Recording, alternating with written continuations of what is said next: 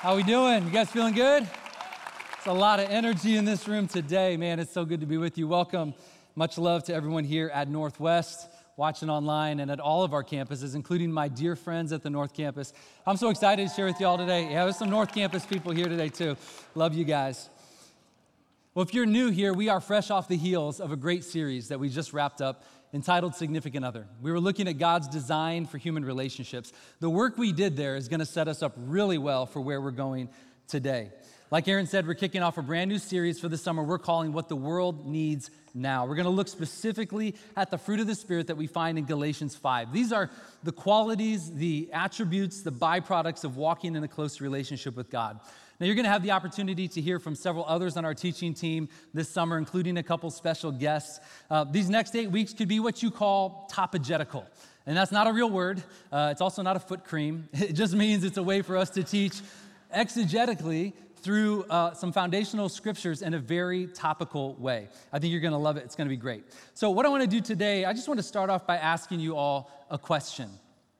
If I were to ask you, what does the world need now? What would you say? What does your world need now? I'm going to leave it rhetorical, but I want you to let that sink in and think about that for just a moment. What does the world need now? I took the liberty of asking a few of my friends and just wanted to get a sampling, and I think their answers are probably pretty indicative of what a lot of us feel here. So I want to share those, share those with you. To get along, yeah, the world needs that, right? We need that in, in spades. The, uh, to start over, ouch, that, was, that one's pretty, pretty rough. I might need new friends on that one. Uh, lower gas prices, can I get an amen? A lot of amens.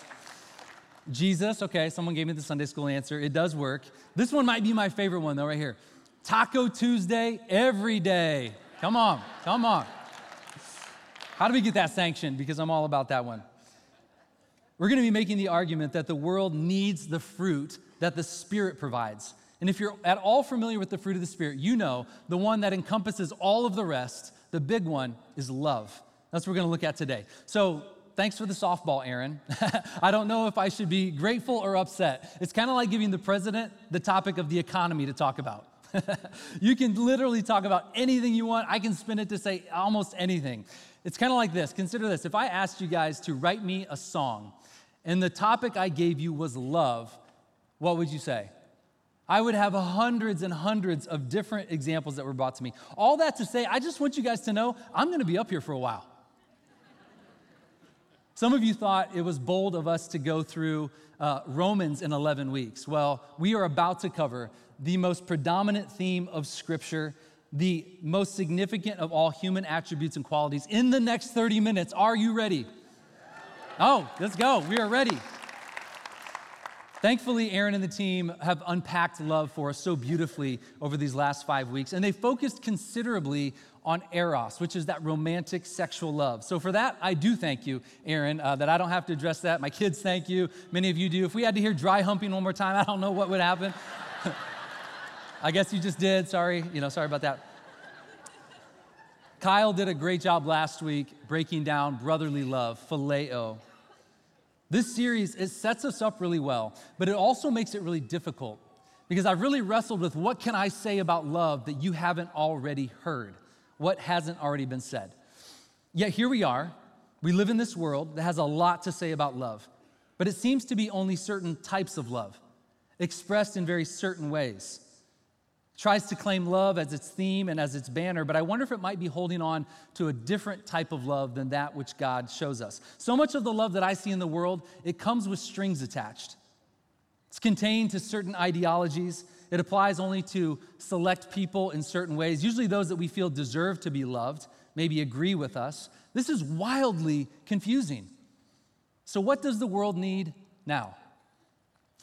It's not hard to see that our world is in desperate need of real love. If I asked you guys to come up with examples, I'm sure we could come up with many examples where love was significantly lacking, probably in the recent days. Um, some of you were probably targeted with the same Facebook ad that I received here about a month ago. It was from a large national, well known restaurant chain. Uh, to protect their identity, I'll go ahead and change their name and I'll just call them Panera Bread. Let's go with Panera Bread.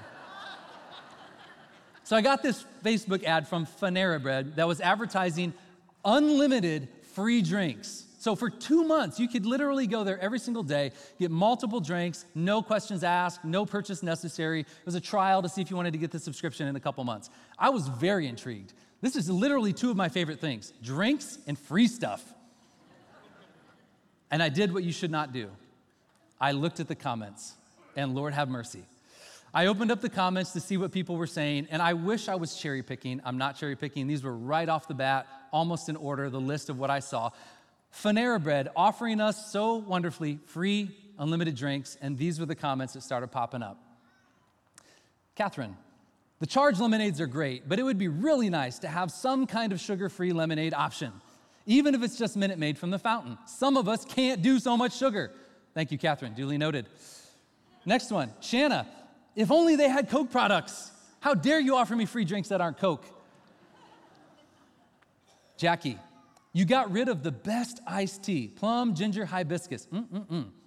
I'm guessing because it was very low in calories and too healthy for the general population is why it was removed. Ugh. Kimberly, if I'm paying 1837 for a sandwich and drink, I should hope I get free refills.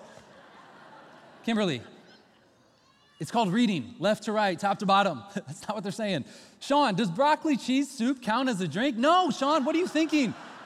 Do you drink your soup out of the, what are you, what's wrong with you? Mark, scam. It's a way to steal your credit card information. There it is, the motive. Exposed Panera Bread. Can you imagine being on the marketing team? Hey guys, I got an idea. It's gonna change the game. We're gonna lose a bit of money on the front end, but it's gonna pay off in the long run because who wouldn't love free drinks? Apparently, a lot of people would not love free drinks. All of the hatred that's coming as a result of them offering free drinks. It's crazy. We've all experienced this type of behavior, probably on much more personal levels than something like that. And you've seen the hate. Hate gets spewed so often in the name of love. And I think we can all agree, I don't have to spend a lot of time making the case for why the world needs real love. There is war in our world. There's injustice all around us. There's violence, it seems like, at every turn. And it's very easy for us to point to those really big things but I kind of wonder if we turn that pointing back here, could we possibly be part of the problem? I asked you to think about what the world needs now, but a recent poll was actually conducted that surveyed 100,000 Americans, and it asked a very similar question. And it was published in the Harvard Business Review here just less than two months ago. It asked Americans here's the crazy thing 80% of us agreed on the same thing. That's remarkable in and of itself that 80% of Americans agreed on anything. They were asked, What do you need in your life to bring you more happiness, peace, contentment? Not surprising, free drinks did not make that list. So, Panera Bread could have used that market research right there. They didn't answer with love. They didn't answer with puppies, which is a very acceptable answer, in my opinion. No, the answer that four out of five of us gave when we said, What do we need? We said, We need more money. So let's get this right. We live in the most affluent times the world has ever known. And we think the thing that we need in our world right now is a little bit more money. It can all seem so hopeless, can't it? So daunting. Back in the 60s, there was a popular song title by the same title as our series. Some of you probably were triggered with that, right? What the world needs now is love, sweet love. It's the only thing there's just too little of. Now, it was the 60s, so I'm not exactly sure what kind of sweet love they were talking about, but we're gonna assume innocence on this one. Here we are, half of a century later or more, and the world is still as desperately in need of love as it's ever been. Perhaps we stop asking each other what we need and we begin to ask our Heavenly Father what we need. So let's do that together now. I want you to grab your Bibles out. Let's go to Galatians chapter 5. That's where we're going to spend the bulk of our time here today, asking God what He has to say. So tap or turn there. We'll have some of it on the screen for you as well. As you're turning there, I want to give you a little bit of context. This letter was written by the Apostle Paul early church father, authored much of the New Testament. He's writing to early churches that he had planted and influenced in modern day Turkey, in this region of Galatia. He's giving them advice on how they can learn how to look like and follow Jesus. He's addressing a lot of confusion in this letter, doing what any good pastor does. He's bringing clarity and a sound voice to all of the chatter around them. And he makes this bombshell of a comment right here off the beginning part of the chapter. We're going to look at that together, verse 6 of chapter 5. The only thing that counts is faith expressing itself through love. That's a, that's a bold statement. The only thing that counts is faith expressing itself through love. So, what, does, what does that mean? What does God mean by that? It means it's a faith that works. It doesn't stop here cognitively, something you say, it's something you do. It has action to it. Paul is beginning to help them break from the old law, the old rituals, what culture and society were screaming at them about what love is. Sound familiar? Checking boxes, jumping through hoops is not real love. Simply saying it is not enough. And Paul is so fired up in this book, and particularly in this chapter. We've had enough PG 13 messages here recently. I'm not even gonna read verse 12 for you, at least not in the Greek, because I can assure you it's far more than nana nana boo boo poo poo head kind of language. Some of you are looking at verse 12 right now, aren't you? Yeah. You have to look at it in the Greek to get the full extent, but it's, it's intense. He's so passionate about followers of Jesus understanding and living out their faith and he's fighting against the world and those who are trying to derail them from their faith. And it all leads to his explanation that he gives us here in verses 13 and 14. Let's look at those. For you have been called to live in freedom, my brothers and sisters. But don't use your freedom to satisfy your sinful nature. Instead, use your freedom to serve one another in love. For the whole law, get that, the whole law can be summed up in this one command Love your neighbor as yourself. What a great argument for how we give the world what they need. There is purpose to our freedom. Do not use it to sin, but to love others. Oh, and by the way, this is how you love God by loving his kids. Parents, you know this. If someone loves your kids well, they're loving you well. Case in point, this week, my son had his end of the year school drama. And we had so many friends and family that came and attended to support us and to support him. That says I love you to me more than you showing up to see me today or anything else like that. Love his kids is loving him. What a great tip on how we love the world. Paul's to keep unpacking that for us, so let's go ahead and jump into verse 16. He tells us how we do this. So I say, let the Holy Spirit guide your lives. Who? Say it with me. Holy Spirit. Don't lose sight of that. We're coming back to that one then you won't be doing what your sinful nature craves.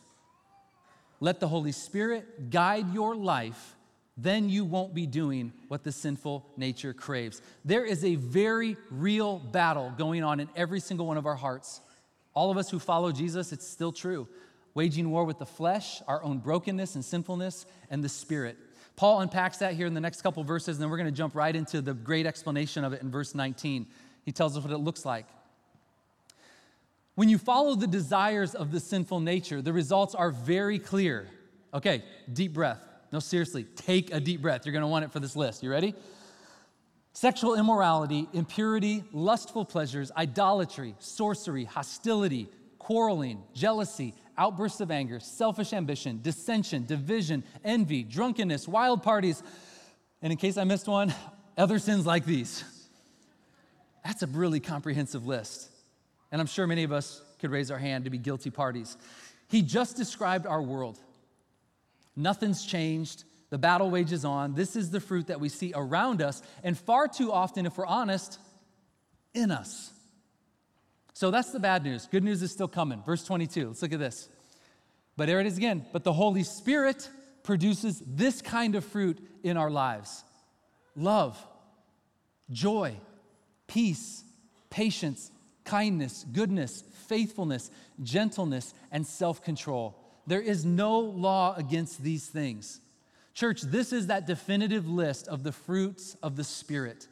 This single handedly kept poster printing companies in business in the 80s and 90s. Church people, can I get an amen? Some of you know the song that goes with the fruit of the Spirit, right? Paul makes it clear there are two ways to live by the flesh and by the Spirit. Two, that's it. The flesh is our sinful nature. It's our default. It's our brokenness that is built into us. God did not make us this way, we did. Sin did. And our desires can get distorted. That's why we have His Word. That's why we have His Spirit to guide us. We live in a world that's telling us that if we have a desire, it must be good and it must be fulfilled. The last time I did that, my kids were vomiting Oreos. If I had time, I could share with you so many dozens of stories of lives that are wrecked, finances that are wrecked, marriages that are wrecked because of this exact principle. People living to fulfill the desires of the flesh. If I asked for hands to go up in this room and at all of our campuses, they would be up all across the room if we were honest. The other way to live is by the Spirit, to bear the fruit that is specifically today, we're going to look at the fruit of love. So, how do you do that? I'm glad you asked. We're going to look at that. I got an answer for you. You're going to write this one down. You ready? You can't. You can't. End of sermon. Thank you guys for being here today. This has been great. Here's the thing I'm going to let you guys in on a secret. You don't work to produce spiritual fruit. You don't work to produce the fruit of the flesh. They are natural byproducts of where you are planted. Who is guiding your life? Who is leading your life? This is such a great litmus test for us to spiritually evaluate ourselves. Am I producing this kind of fruit?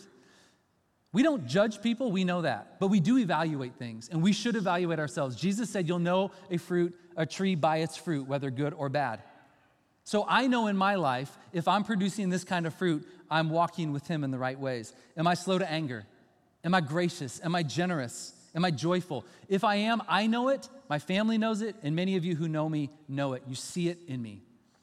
But if I'm not, I begin to see it. I begin to see that I get a little more quarrelsome a little quick to anger. There's more lustful desires. There's more jealousy. There's more selfishness that comes out in me. And I know that I'm not planted in the right place. I'm not connected to the vine. It's very, a very simple principle. But it's hard for a lot of us to get because the church has missed it for so long. We've used the fruit of the Spirit as a tool for behavior modification.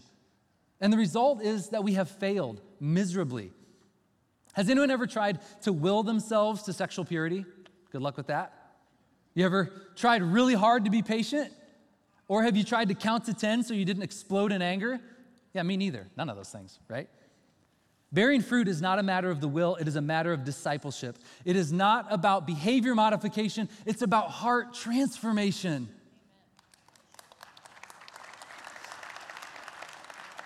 I just want to say one more thing here as we before we unpack love a little further because this is also very important for everything we're going to do this summer as we look at all of these fruits. If you are working harder to produce spiritual fruit, it will not work.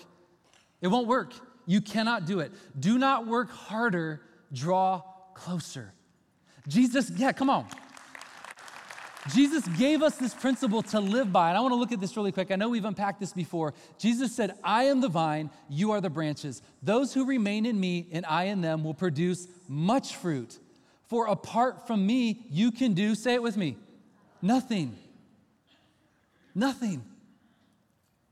Let that sink in. Apart from Jesus and abiding in Him, you can do nothing. You cannot produce that kind of fruit on your own. It is a natural byproduct of where you are planted. We walk with Him, He bears the fruit.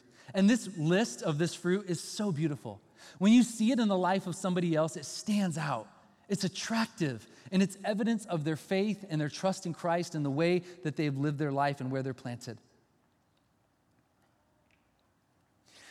So let's go ahead and move on to love today. I want to look at the granddaddy of them all in the remainder of our time. I'm going to make a bold statement here, so please don't throw stuff at me. The word love, while accurate, is also entirely unhelpful. It is completely unhelpful for us. For us to truly understand love, we have to redefine it. Actually, better yet, we need to more accurately and more fully define it. So, what did God mean by love? I love my beautiful wife, Brooke. She's sitting right over here. I love you. And she loves watching Dr. Pimple Popper. And to be fair, she loves me too very much. At least she did before I used that Dr. Pimple Popper joke. So I, I don't know. Jury's out on that one. Sorry, babe. Are those two things the same? No. The problem is language. And if you've been with us any length of time, you know this. In the Greek New Testament, which the Bible was written in our New Testament, there are at least four different types of love that are expressed with very different words. In English, it's very difficult because we almost always use one definition, the first definition that's found in the dictionary, which says this Love is an intense feeling of deep affection. An intense feeling of deep affection. In other words, love is what one feels Love is often something you've earned, it's a feeling that is fleeting. God has so much more to say, a much fuller picture to paint on love. We've looked at this in previous weeks, and I just want to do a quick review on something Aaron showed us a few weeks back. There are those four loves. The first one is philia or phileo, which is that brotherly love, that friendship, city of Philadelphia. That's what that love refers to. The second one is storge. This is an empathetic type of love. Third one is eros. We've spent a lot of time here. That's that romantic, erotic love. And then today, the big one is agape which is sacrificial love. Agape is the word that is used in every instance in Galatians 5, verse 6, verse 13, verse 23. It's all pointing us toward love being a choice, not a feeling, a decision intentionally to put others first. It's sacrificial. It's starting to sound a lot like what the world needs now, isn't it? God's love is unconditional, but the world gives us a version of love that says this I love you until you mess up. I love you until you offend me. I love you until you even genuinely wrong me, and then you don't deserve love. You deserve shame, you deserve hate, rejection. You certainly don't deserve free drinks. We've established that one. when someone or something stops giving us enjoyment or pleasure or reciprocation, we stop loving. What we do is we use the dictionary's definition of love, not God's. It's kind of like how I used to love Oreos before that incident. It's like some of us say we used to love our spouse, but we fell out of love. Or we used to be best friends, and then you broke my trust. You let me down. You didn't meet my expectations. Fill in the blank. Or it's kind of like how I used to love Purdue basketball and then the Peacocks.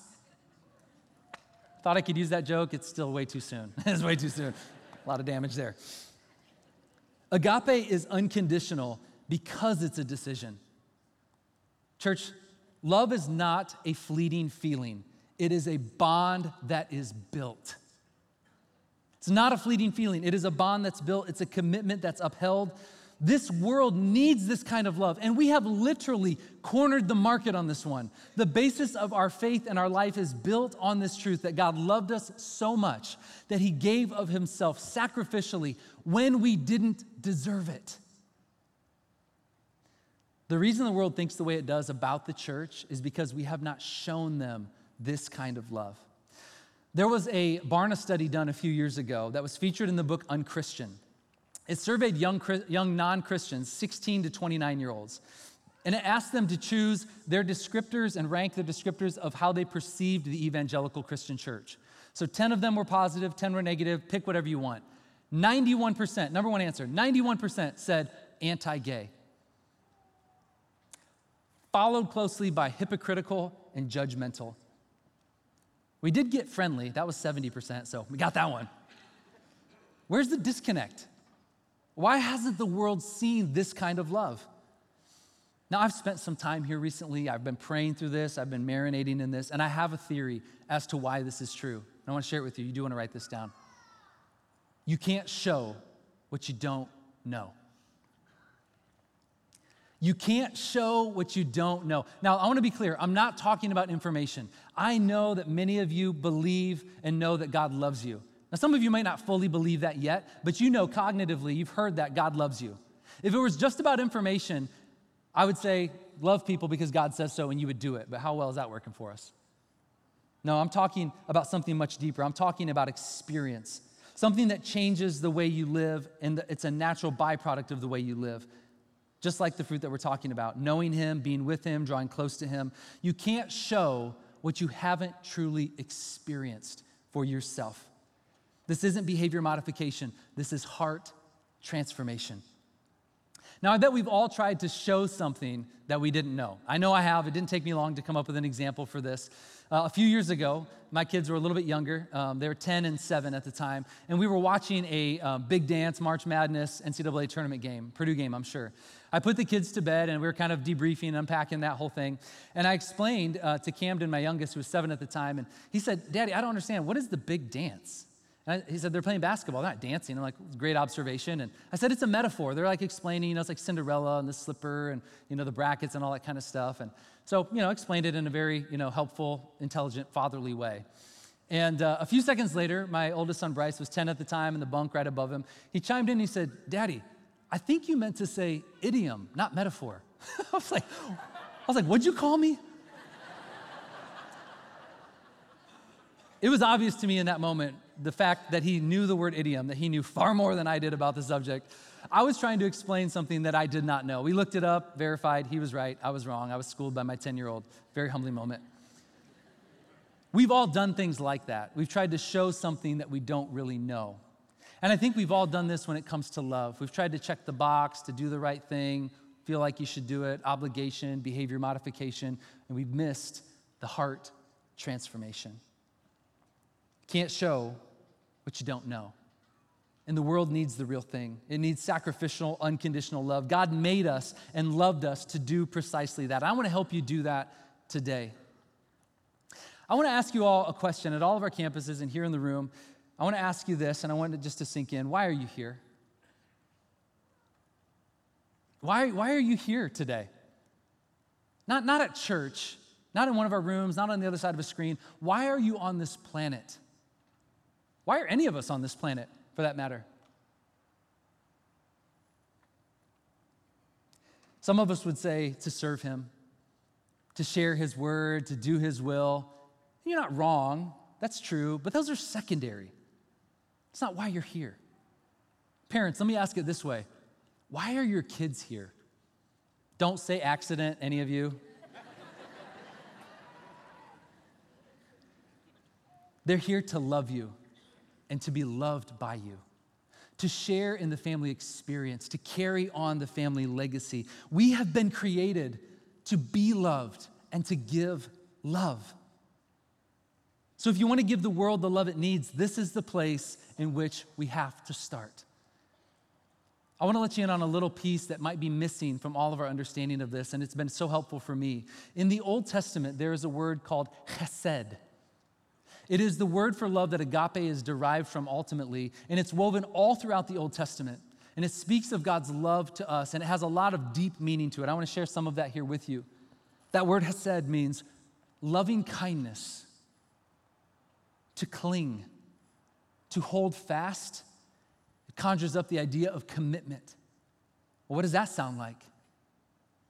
You see, God's love in its purest form is best understood in terms of attachment love, the love a child has with his mother. God's love is not simply stated, it is best experienced. In his book Renovated, Jim Wilder, a neuroscientist, unpacks this beautifully. He's actually breaking down Dallas Willard's seminal discovery. Dallas Willard, the great, late, great Christian theologian and philosopher, they were co collaborating on this book when Dallas passed away and it was his great discovery. And so they break this down and explain it a little bit more. A child bonds with its mother as she feeds it, as she provides for it, meets its needs for care and for life. And there's this profound neurological bond that takes place when face to face nonverbal connection is made. And the smile of a parent to a kid, the embrace, the kiss, the eye contact. Neuroscientists have a name for this now. It's called mutual mind. And it builds a familial bond that creates in us the belief that these are my people. I will sacrifice for them. I will fight for them.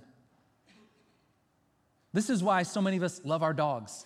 the same things are taking place in this attachment love. This is what building a bond looks like, and so many of us have never experienced it and cultivated this crucial part of our faith. And that's why it's so difficult for us to show something that we don't truly know. When we come to place our faith and trust in Jesus, the way Jesus explained it is that we have been born again. We just witnessed many people going all in today through baptisms. How incredible. Starting that journey, literally born again. What does a newborn do? Nothing, right? Nothing. All they do is they receive love and care and provision from a loving parent. That's it. That's the attachment love begins to build.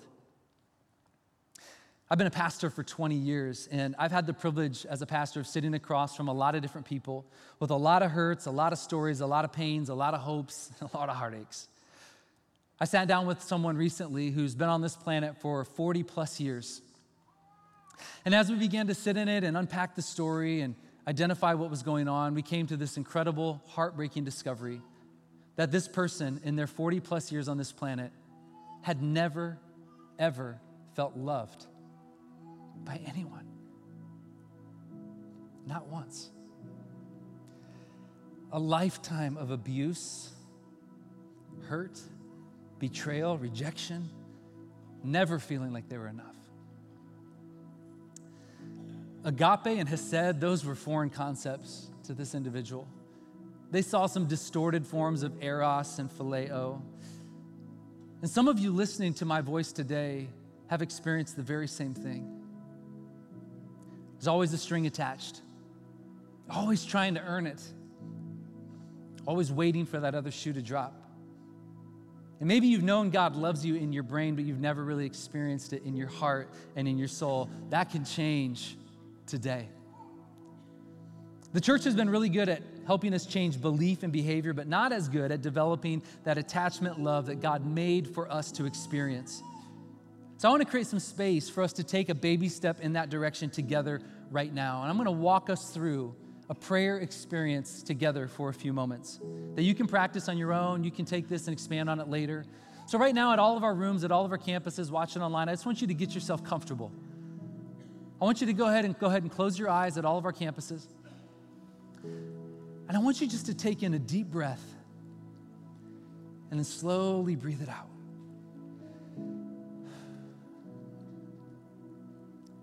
God, I want to ask you in this moment to be present.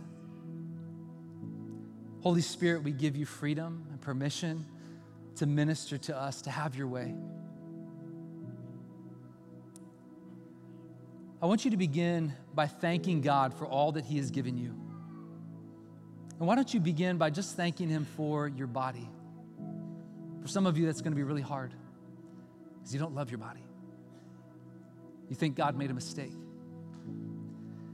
But I want you to know today He loves you and He made you fearfully and wonderfully, beautifully. He gave you the breath of life in your lungs today, and it's a gift that you're here, that you hear my voice. Thank Him for it. Thank Him for your friends and your family who love you and have your back no matter what. Thank Him for His provision in your life, for the food and the home He's given you, for the abilities and the skills that He's blessed you with. Just give Him thanks. See him as the one who is your true provider. Now, I want you to think about a time that you sensed God's presence in your life in a profound way. See if you can bring that to your memory. Maybe it was a moment of brokenness. Maybe it was the birth of a child. Maybe He saved you from something or someone. Maybe for some of you, it is this very moment. I want you to sit in that feeling and that emotion and that memory. And I want to encourage you to pick a word or a phrase to describe what that presence was like for you. Maybe you just want to murmur that under your breath softly. God was fill in the blank. God was real. God was present. God was gracious to me good to me. Now, I want you to think of a time that God smiled on you. Maybe it was a beautiful sunset you took in. Maybe it was a healing or a freedom or some comfort or direction or safety that He gave you, and you, you just knew He smiled upon you in that moment.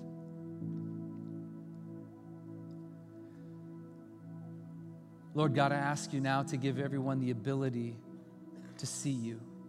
May we see even the face of Jesus before us. I want to encourage you to picture Jesus standing before you or sitting beside you right now. Look at his face. He had a human likeness, a human face. Look at his hands and see the scars in them. That was pain that He took for you. He loved you enough to do that. Look back up to His face. Maybe you can start to see the creases in His eyes and the creases in His cheeks as He begins to look at you and smile. loving agape eyes for you. He, tr- he freely gave himself for you because he truly loves you as his own. The reason we love is because he first loved us. Hold on to that. Father, I want to thank you for being our provider, for meeting our every need, for smiling on us, Lord, as we make our way throughout the days of this world. You are so present, and you've called us to be loved by you, to belong to you, to be a part of your family. We thank you, Lord, for your presence. In Jesus' name we pray. Amen. I want you to see him as the provider that he is to you. Don't miss his work in your life, his presence in your life, the way he smiles on you. Because, church, what the world needs now is us. Not everyday us, not judgmental, hypocritical us, fully loved us. And what would the world look like if we loved that way? Our God took a risk to love people, many of whom would never love him back. And he empowered you and me to do the same thing. What would the world look like? I think it would look like relationships and marriages restored today. I think it would look like people who were living their life to fulfill the desires of the flesh, they would change to begin to produce true spiritual, godly fruit in their lives, and the world would take notice. I heard it said so well recently our truth will not be heard until our love is felt. Whew. May you know his love so you can show his love. The reason some of you have never accepted what Jesus has done for you, you've never declared your allegiance to him as his disciple, you've never followed him, you've never really went all in, is because you have never fully understood his attachment love. You've never made that bond and connected with him. May you know today that he has created you to be loved and to give love.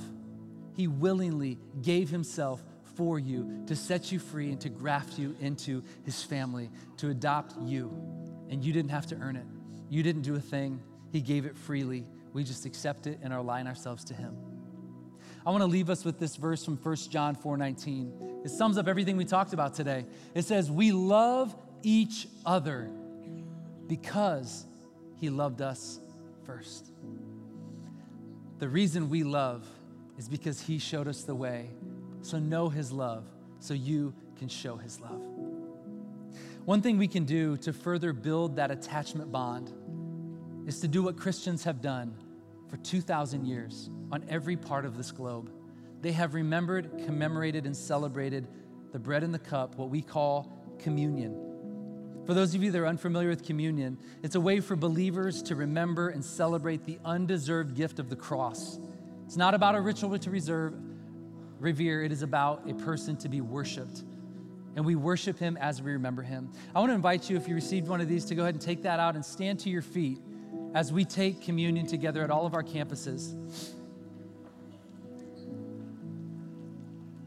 You see, on the night that Jesus, the night before Jesus would give up his life willingly for you, he had a meal with his followers.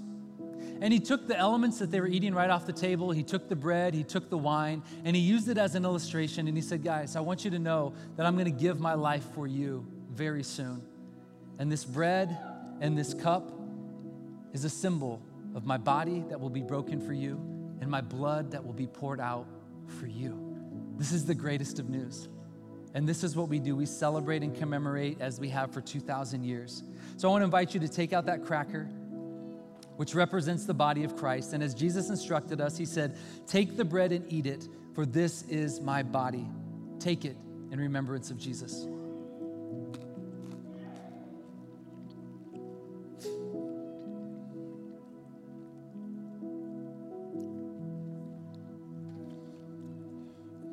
You can go ahead and open up the juice, which represents Christ's blood.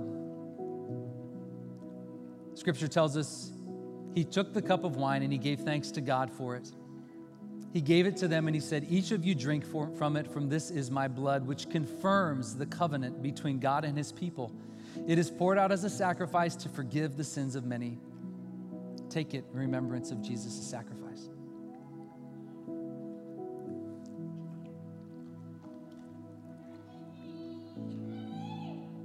Father, we thank you for your sacrifice that was given for us. Lord, the great provision that you made on our behalf to care for us, to meet our needs, to do what we could not do. Lord, it's a, re- it's a reminder of that great smile you place on us every day as you are so present in this world and in our lives. We love, Lord, because you showed us the way. So may the natural byproduct of our lives bear spiritual fruit, and most of all, Lord, love today. May we know your love, and as a response, choose to love this world that you have put us in. Empower us, Lord. In Jesus' name we pray. Amen.